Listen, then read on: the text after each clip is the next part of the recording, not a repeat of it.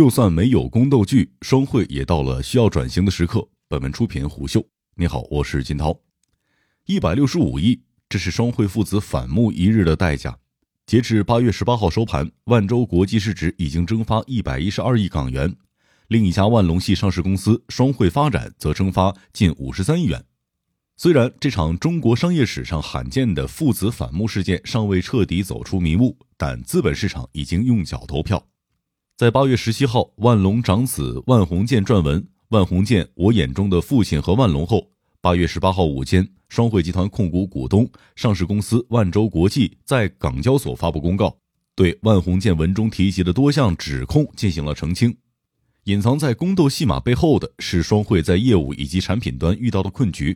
以西式肉制品为发力重点的双汇，已经遇到了明显的增长天花板。二零一九年以来，双汇的销量几乎陷于停滞状态。虎嗅第一时间联系到了多位熟悉万隆或与双汇合作过的业内人士，而大家提到了一个相似的看法：就算没有宫斗剧，双汇也到了需要转型的时刻。双汇的基本盘在于上游的猪源优势以及下游渠道的优势。在猪源上，双汇主要有两个货猪渠道。二零一三年，万州国际以七十一亿美元收购 Smithfield 之后，获得了来自于美国的持续猪源。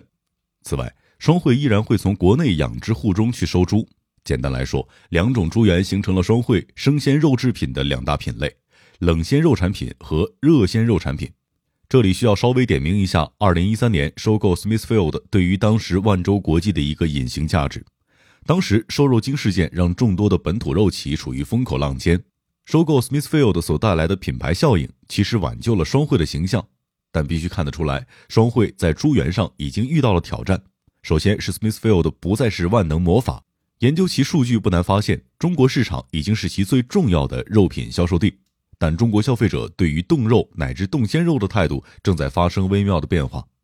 来自于中国农业展望报告的数据显示，目前冷鲜肉在猪肉消费占比为百分之四十。而热鲜肉则为百分之六十。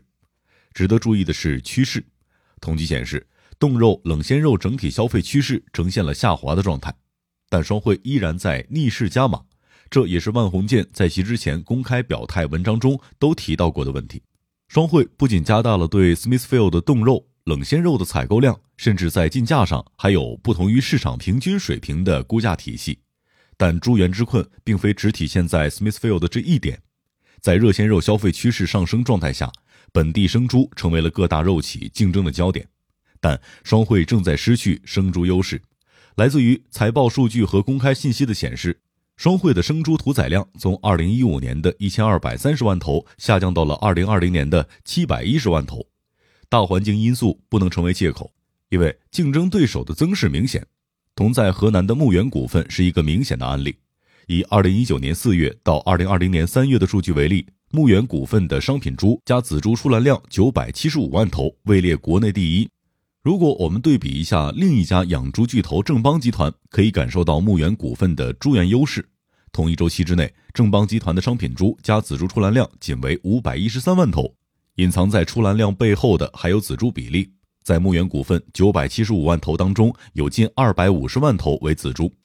如果我们把视角回归双汇，可以看出，在猪源问题上，双汇所发力的美国猪源正在和整体消费趋势背道而驰；而在本土生猪资源布局上，双汇曾经建立的优势壁垒已经不存在。另一个曾经让双汇视为杀手锏的是渠道优势，双汇很早就采用了先款后扩的模式，这不仅加固了双汇的现金量安全性，也让双汇逐渐形成了强势的渠道话语权。双汇的生鲜肉主要依托于四大渠道：特约店、超市、B 端餐饮、农贸市场。前两个渠道是双汇最关键的渠道。造成这样的现象原因之一是，双汇的肉制品比白牌产品溢价明显。对于农贸市场消费者和 B 端餐饮方而言，大量采用双汇肉制品意味着成本的提高。近十年来，双汇最重要的销售渠道都基于特约店和商超，但在这些渠道当中，双汇一直存在缺少自有渠道这个软肋。随着更多的生鲜肉品牌的崛起，特约店和商超开始有了更多的选择。二零一八年，双汇曾经明确的提过扩网络战略，试图扩大自建的终端渠道。一个努力的方向是熟食店。二零一九年，双汇曾经主推过一波熟食店的项目，但时至今日，这个战略已经处于了不了了之的状态。在财报当中，熟食店对于双汇的贡献极为有限。在多位和万隆接触过的人眼中，固执是万隆身上最为明显的标签。一位不愿具名的业内人士表示，他是那种认准了一件事儿就会毅然决然上马的人。万隆性格底色曾经是他成功的根源。在早年和春都的大战当中，万隆坚持先前后后模式。从而让双汇避免了资金链断裂的灾难。同样，在二零一三年收购 Smithfield 时，又是万隆最终拍板，以蛇吞象之势收购了产量销量远高于自己的巨头。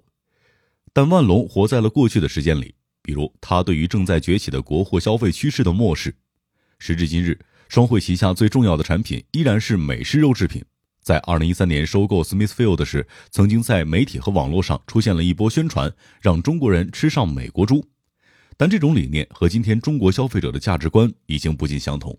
那个时候，无论是肉、奶、水果，只要来自国外，就会有人觉得天然的好。但今天，人们会觉得本地产物更有价值。一位食品行业分析师如此表示。这股趋势在二零二零年之后更为明显。以乳制品为例。中国本土的水牛奶开始成为了新网红产品，而在肉类领域，走地猪、走地鸡已经火了好几年了。值得玩味的是，二零一九年双汇曾经高调进军热狗。